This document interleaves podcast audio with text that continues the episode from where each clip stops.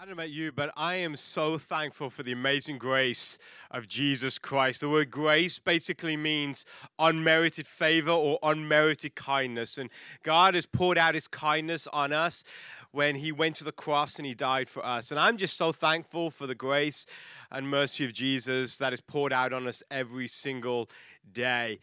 Over the last four, three weeks, and this is going to be the fourth week, our final week, we've been going through a series called The Cup, and it's all about uh, the, the night that Jesus was betrayed. Uh, Jesus ate what they call the Last Supper with his disciples, and then he went into the Garden of Gethsemane or the Olive Grove and he prayed, and then he was arrested, and then he was sentenced to death, and he was put to death.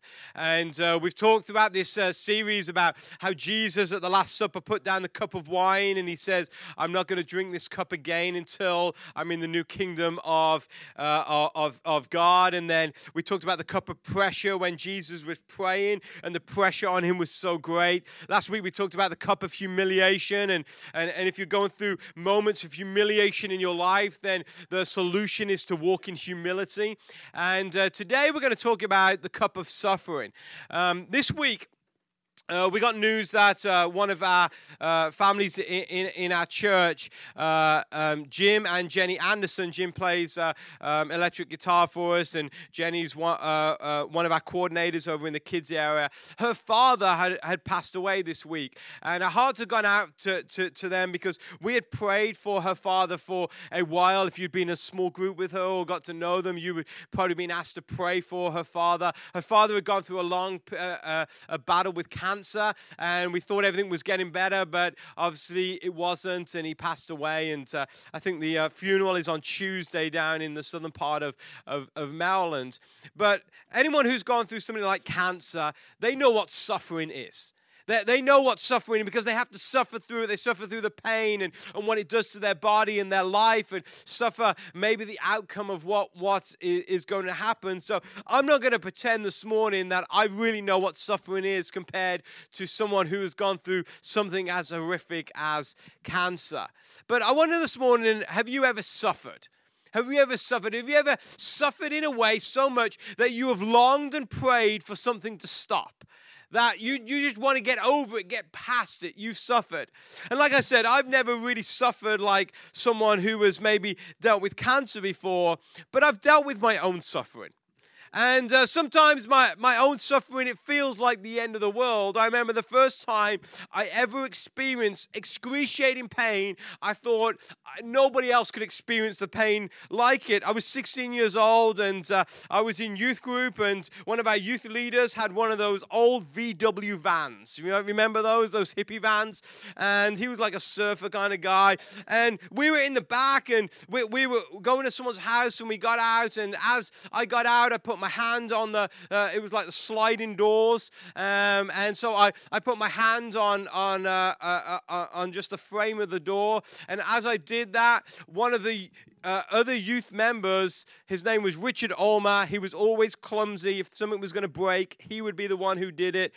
As I put my hand there, he slammed the door shut right on my third finger, and it went right in the door, and I couldn't get out. I let out a scream like, ah! And and I don't like to use this word, but the idiots decided let's try instead of opening the door to pull Alex's finger out of the door. So we started to pull my finger out, and I'm in so much pain. And one of these leaders, no, open the door. There's blood everywhere. We go in and and we fix my finger. The next day, I go home. My dad's like, We got to go to the emergency room. So I went to the emergency room. I found out that my finger had been dislocated and they had to put my finger back in, in position and then sew it up and, and everything because the guy tried to pull the finger. I thought you could never experience pain like a dislocated finger that night. But then at the age of 22, I was out on the soccer field and it was one cold night and the ball was, was coming. I went in to tackle the ball and one of the players from the uh, opposing team decided he didn't want to tackle the ball. He wanted to tackle Alex's leg and so he jumped in two footed on my leg and the whole field heard this and my leg split in two. And I laid out this ah scream and uh, I'd broken my leg, and my team didn't take me to the hospital right away. They sat me on the sidelines while the game finished. Then they took me to the hospital, but I'd never experienced pain like it. It was so much pain that night. I lay in a hospital bed, and I was totally high on morphine because the pain was so bad. I thought you could never experience pain like a broken leg until the year 2013 came. It was July 2013. We were trying to get into this building, and I had an appointment with BGE that day, trying to get electricity into this place. And I woke up that morning with a little pain in my back. By nine o'clock, I was in the emergency room, for I had kidney stones. And if you've ever experienced kidney stones, you know what pain is like. It was the most painful thing I've ever experienced in my life. I suffered for about two hours before they, they, they put some painkillers into me. I had never experienced pain like it. And eventually, that day when that thing passed, I looked at the size of it and I could not believe how such a small, small, small little thing could cause so much pain. No one can ever experience pain like a kidney stone. So if you are a woman here today, you're like, that's nothing compared to childbirth. I'm so glad I'm a guy because I do not want to put up with that pain because I don't take pain very well at all. But each time I've suffered through and suffered through the pain, I thought it could never get any worse. But many of you, you've suffered a lot worse and things like that. There's ways that you can suffer. You've suffered through pain, you've suffered through hardship, you've suffered, suffered through incidences in your life. Now, the word suffering means to be in a state of ongoing pain, distress, or hardship. And many people, they suffer pain every single day. Many people, they suffer physical pain every day. They wake up and they are in pain. They go to bed and they are in pain. Other people, they are suffering through emotional pain. They're suffering through pain of, uh, uh, of things that have happened in their past that keep coming up every single day. And then there are people who are in distress. And there are those who suffer distress. And they are in distress because they have fears and anxieties for tomorrow. They are in distress because maybe their dreams and their passions for life were fading away and they got broken. That they're in distress because emotionally they're just not able to cope with situations that come along and they suffer distress. But then there are those who suffer hardship, those who can't make ends meet, those who maybe are in a financial pickle and what's going out is more than what's coming in and they are in hardship. There are people in this world and there is so much hardship that they can't even get enough provision to eat for the day, or there are those who are in hardship because of the injustices of this life. Suffering, suffering through pain, distress, and hardship. Now, to suffer is a terrible thing, whether you don't have enough to eat or whether you just have constant back pain. Life is not easy when suffering is felt. Suffering is not just for the poor either, because often we think, oh, it's the poor or the needy who suffer. The rich can suffer as well. It's not just felt by those who are persecuted, suffering is also felt by those who are free. It's not just felt by those who life has dealt a bad hand, suffering can also be experienced by those that we would call fortunate. Even God knows what it means to suffer. Jesus prayed this prayer that's found in Luke chapter 22, verse 42. As he was in the olive grove, the night he was betrayed and arrested, he, as he started to pray, Jesus prayed this prayer Father, if you are willing, please take this cup of suffering away from me. Yet I want your will to be done, not mine. You see, Jesus knew what was coming. Jesus was in that moment of distress when he was praying and he was suffering in distress. But Jesus knew what was coming. As he prayed, he knew that he would have to go through the pain of being beaten and whipped and dying on the cross. He knew he would have to go through the hardship of injustice and being arrested and sentenced to death, even though he was innocent. Jesus knew what it meant to suffer. Now, nobody likes to suffer. And just because Jesus was Jesus, it doesn't mean it was any easier for him. So often we think, well, it was Jesus, he was God. He could tell, he knew what was going to happen in the future. It was okay for him. No, when you suffer, it hurts. And Jesus was a human just like us in the fact that he dealt with suffering just the same that we do. In fact, Jesus' is suffering was probably even worse than our suffering. The Bible tells us that Jesus became sin for us. He who was without sin became sin for us. He took on the weight of the world on his shoulders as he suffered. He suffered so much that the Bible says that his face was almost unrecognizable. Jesus knew what it was to suffer. And so I want us to open our Bibles. If you have your Bibles today, if not, they'll be on the screen. I want us to open to Luke chapter 23 and start reading at verse 26. Luke 23, and we're going to start reading at verse 26. So at this moment, Jesus has been arrested. Jesus has been sentenced to death. Last week we talked about how the crowd was saying, Crucify him, crucify him. And now he's been sent to die on a cross. And this is what Luke says As they led Jesus away, a man named Simon, who was from Cyrene, happened to be coming in from the countryside. The soldiers seized him and put the cross on him and made him carry it behind Jesus. A large crowd trailed behind, including many grief stricken women. But Jesus turned and said to them, Daughters of Jerusalem, don't weep for me, but weep for yourselves and for your children. For the days are coming when they will say, Fortunate indeed are the women who are childless, the wombs that have not borne a child, and the breasts that have never nursed. People will beg the mountains, fall on us, and plead with the hills, bury us. For if these things are done when the tree is green, what will happen when it is dry? Then it says this in verse 12. Two others, both criminals, were led away to be executed with him. When they came to a place called the skull, or called Golgotha, they nailed him to the cross. And the criminals were also crucified, one on the right and one on the left. So Jesus had to suffer the death of dying on a cross. It was the Roman, the popular Roman way of dying or being crucified or, or, or being put to death in those days. Jesus suffered this death. Now, the fact that Jesus died on the cross was not anything new.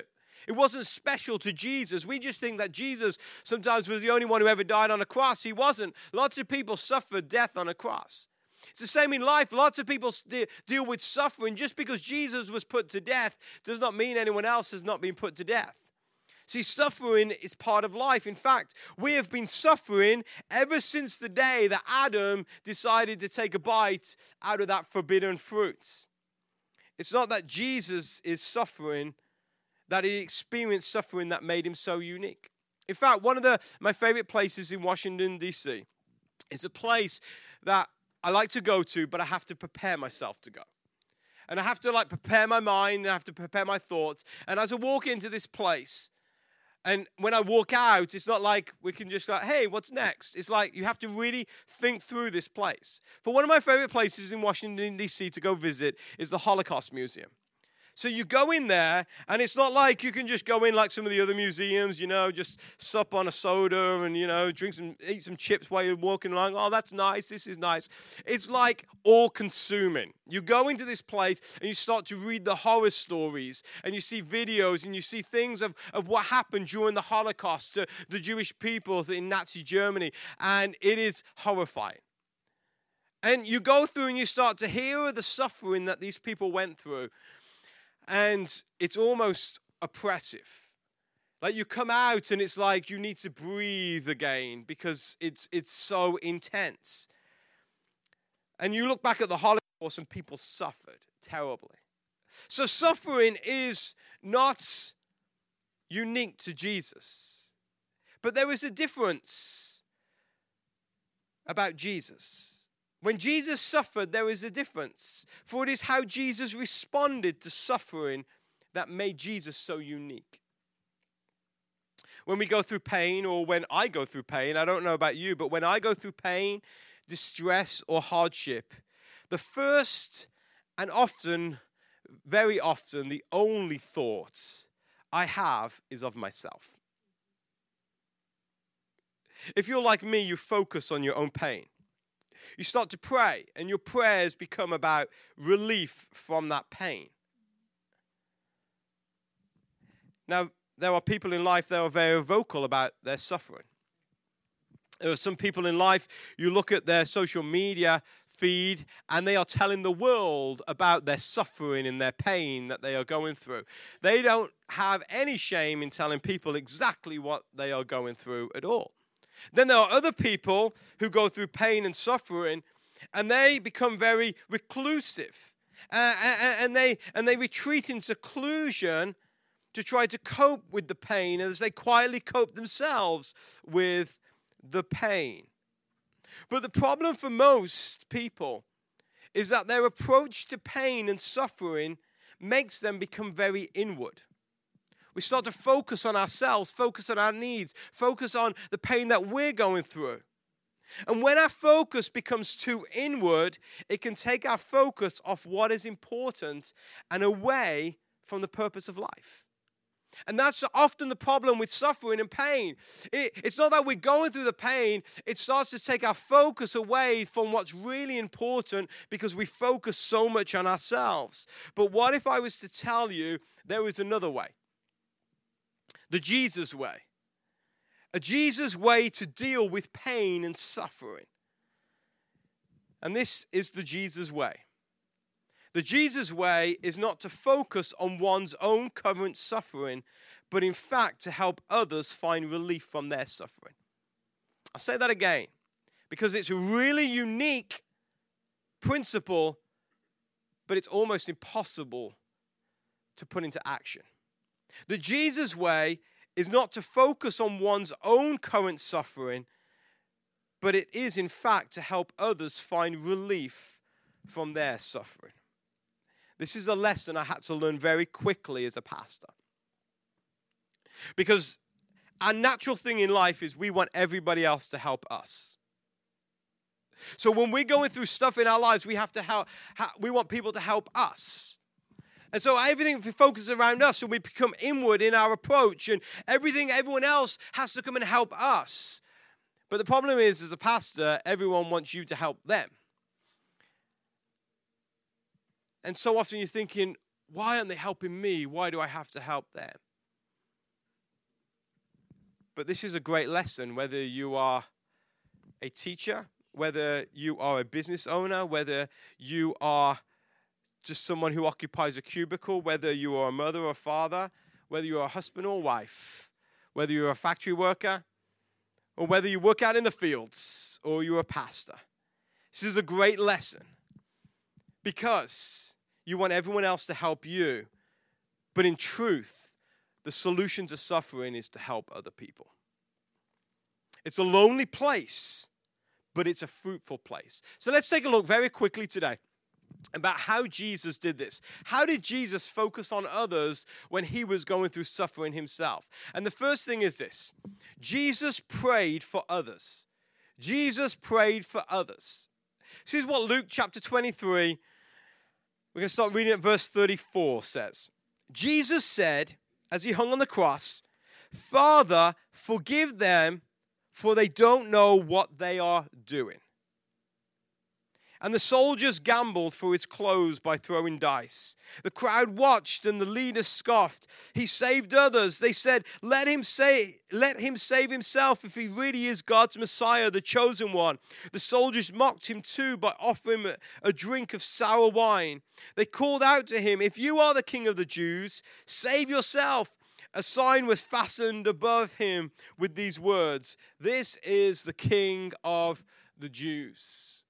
While everyone else was mocking Jesus and saying, If you really are God, then let yourself down. Jesus hung on the cross and his thoughts went out towards others. And he says, Father, forgive them, for they do not know what they are doing. Let's be honest. When you go through suffering, when you go through pain, when you go through distress or hardship, it brings people to their knees. It's not hard to pray when you're going through things in life. When you're going through suffering, it's not hard to pray. In fact, I hear people a lot, people who, who don't even know God or people who never pray, and this is often what they say would you say a little prayer for me? I'm going through this situation. Because when we're going through hard times, it's easy to turn to God. It's not hard to pray when you're going through pain. It's easy to look up when you're in distress. However, it almost seems impossible to pray for others when you're going through hardship. And that's the difference between Jesus and so many other people. So many other people, they will pray, God, relieve me of this pain. But this is what Jesus prayed not relieve me of this pain. God, forgive them, for they know not what they do. Jesus' concern was with other people. Jesus shows us that when you're going through it, the God centered heart looks to God on behalf of others. This was a gut wrenching discovery for me. Over the years, the more and more you become more self aware and you become more aware of your own shortcomings. And I got a couple of questions I want to ask you this morning that were gut wrenching for me when I ask myself these questions. And these, this is the first question Do I love others enough to pray for their answers to, to prayer when I need God to answer my prayer? Do I love others to pray for others for God to answer their prayer when I need God to answer my prayer? And the second gut wrenching question is this Is my heart pure enough so that when I do not see my harvest or blessing or answers to prayer, I can still pray for others to receive their harvest, blessing, or answers to prayer? It's gut wrenching. Do you know why? Because so often the answer is no, I don't do that. But as Jesus hung on the cross, Jesus' life was in the balance and he cared more that others would live than what he would live. He cared more for others' hearts than he did at the moment for his own. See, when you're suffering, if you want to go the Jesus way, you pray for others. The second thing that we do after we pray for others is this Jesus sought to reconcile others to God. Jesus sought to reconcile others to God. That's a little bit of a mouthful, but let me show you. Luke chapter 23, verse 39, it says this One of the criminals hanging beside him scoffed, So you're the Messiah, are you? Prove it by saving yourself and us while you're at it. But the other criminal protested, Don't you fear God? Even when you have been sentenced to die, we deserve to die for our crimes. But this man hasn't done anything wrong. Then he said, Jesus, remember me when you come into your kingdom. And Jesus replied, I assure you today, you will be with me in paradise. You will be with me in paradise. There's one truth I have to remind myself daily whether life is going good or life is going bad. And this is the truth this world is not my home. We are on a heavenward journey to our eternal home. This home, this world is not our home. There's lots of things to enjoy about this world. There's lots of things to cry over in this world. But this world is not our home. We are on a heavenward journey to our eternal home. And the reason I have to remind myself daily is this twofold. The first reason is this we have a tendency to chase after the temporary things of this life at the sake of not pursuing the permanent things of eternity. So I have to remind myself when I'm chasing after this and this in this life, this world is not my home. I'm on a journey, a heavenward journey to my eternal home. But secondly, the reason I have to remind myself is this because we meet people every single day who are lost on this journey of faith. And they will never find their way to their eternal home unless someone helps them and points them in the right direction, and that direction is to Jesus. And Jesus never lost sight of his mission. Jesus' mission was to save and to seek those who were lost. and far away from God.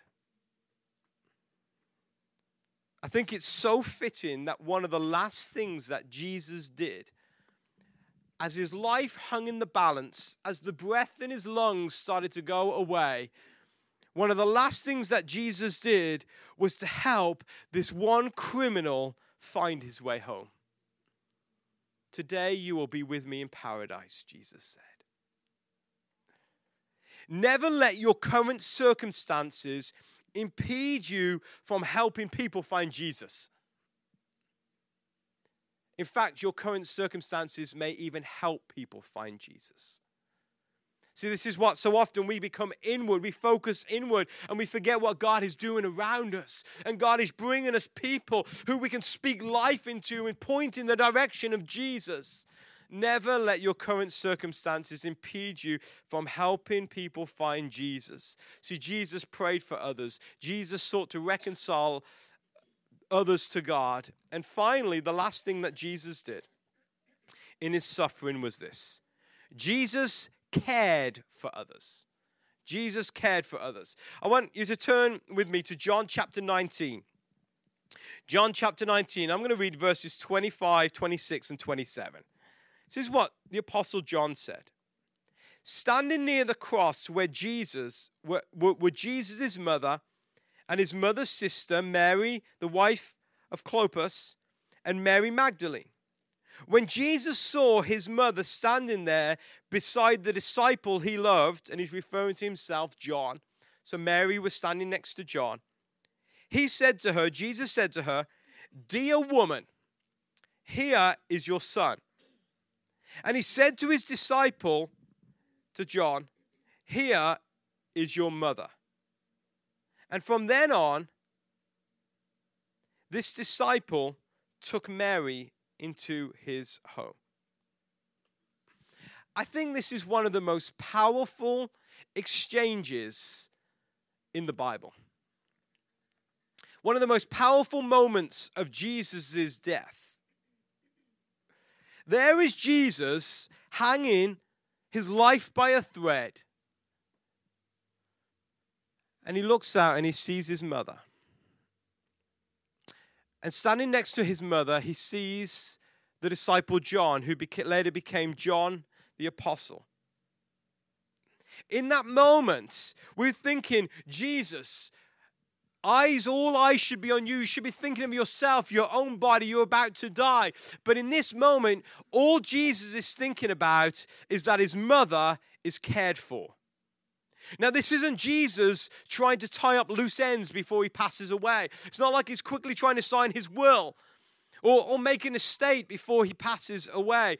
This is Jesus' heart of servanthood gushing through in the moments that he is about to die. See, Jesus knew he had to die. But Jesus also knew that he was going to rise from the dead. Before he told his disciples, the Son of Man will be put to death and rise up again in three days. So Jesus knew he would rise from the dead.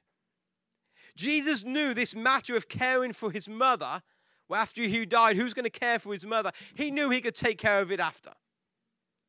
Like when he rose from the dead, he could sort out all the loose ends before he ascended to heaven. But this moment right here is not about timing. This moment is about Jesus' heart to help others. He saw the anguish his mother was in, and he wanted to make sure that his mother was cared for. Now, there are some things about Christianity or Christians that we often see. When we're going through suffering, we don't want to help others. And it's not that we don't have a bad heart, that we have a bad heart and we don't want to help others. It's the fact that we're so consumed with what's going on within us. And in every single church that I've ever been part of, there are three statements I've heard. I've actually probably even said these myself. And these are the statements that I've heard. I heard people say, I can't help right now because I can barely keep it together myself. I've heard people say, I can't tithe or give right now because I can't even make ends meet myself. And I've heard people say, I can't serve right now because I need to heal. Very legitimate statements. Like I said, I've probably even said them myself. But this is how I would respond to those statements. I believe healing is found in serving. I believe provision is found in the tithe. You may say, I can't afford to tithe, and I will tell you, I can't afford not to tithe. If you wait until you've got it together, you will never be able to help anyone. Just because you may be suffering does not give reason to ignore the needs of others and to serve others. See, the whole thing about discipleship on this journey of faith, on this the thing we call Christianity, is we want to be more like Jesus, right? We're not just in it so we can get a ticket to heaven and that, you know, we can have a nice life. And we want to be more like Jesus. That's the whole point of being a disciple of Jesus. And if we want to be more like Jesus, that means when we're going through suffering, we need to act like Jesus. He prayed for others, he sought to reconcile others to God and he cared and served others. See, suffering is not only painful and all consuming, it can also be very disabling as well. It can stop us in our tracks, it can take us off course. However, Jesus shows us a way to navigate suffering, navigate pain, navigate distress, navigate hardship. And that's to look outward, not inward not to lick our wounds like a cat, but instead to soothe the wounds of others. Not to worry about gaining peace in our hearts and control of our own hearts, but for God to bring peace to the hearts of those who do not know Him. I love what Proverbs 21:13 says. It says, Those who shut their ears to the cries of the poor will be ignored in their own time. See, whether life is great or life is bad, it doesn't mean we stop being a servant towards others. It doesn't mean we stop praying for others. It doesn't mean that we stop trying to reconcile others with God and lead people back to Jesus. For suffering is part of this life. But the great news is this this life is not our home. One day we will be in a, an eternal home where there will be no more suffering, no more pain, no more distress, no more hardship. But while we're here right now, we will go through pain, we will go through suffering. Maybe not like what Jesus went through, but He is the standard bearer who we try to model our lives off. So let us, as individuals, pray for others, lead others to Jesus, and help and serve others. Let's bow our heads in prayer. That's why your heads are bowed and your eyes are closed this morning. Maybe you're going through suffering in your life right now.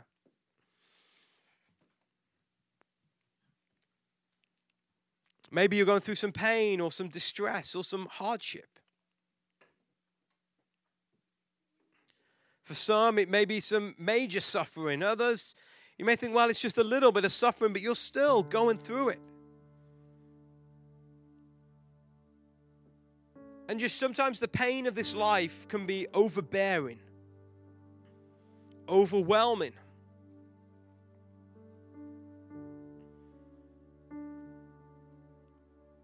And maybe while you're going through this, you've just been really focusing on yourself my own pain, relief from my own pain.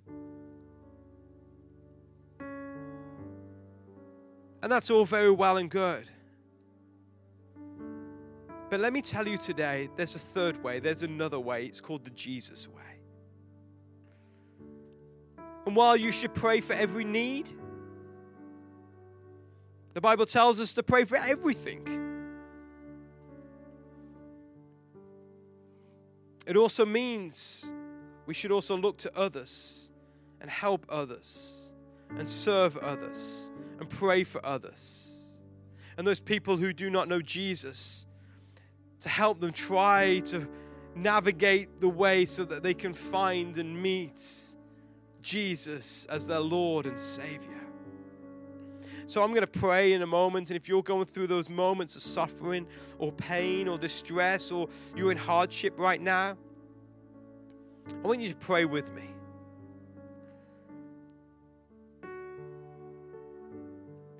If you're not going through those moments right now, but you know of people who are, people who are going through pain, people who are suffering, people who are going through hardship, I want your thoughts to go towards them right now. And pray that they will be able to rise above the pain and become more like Jesus. So, Father God,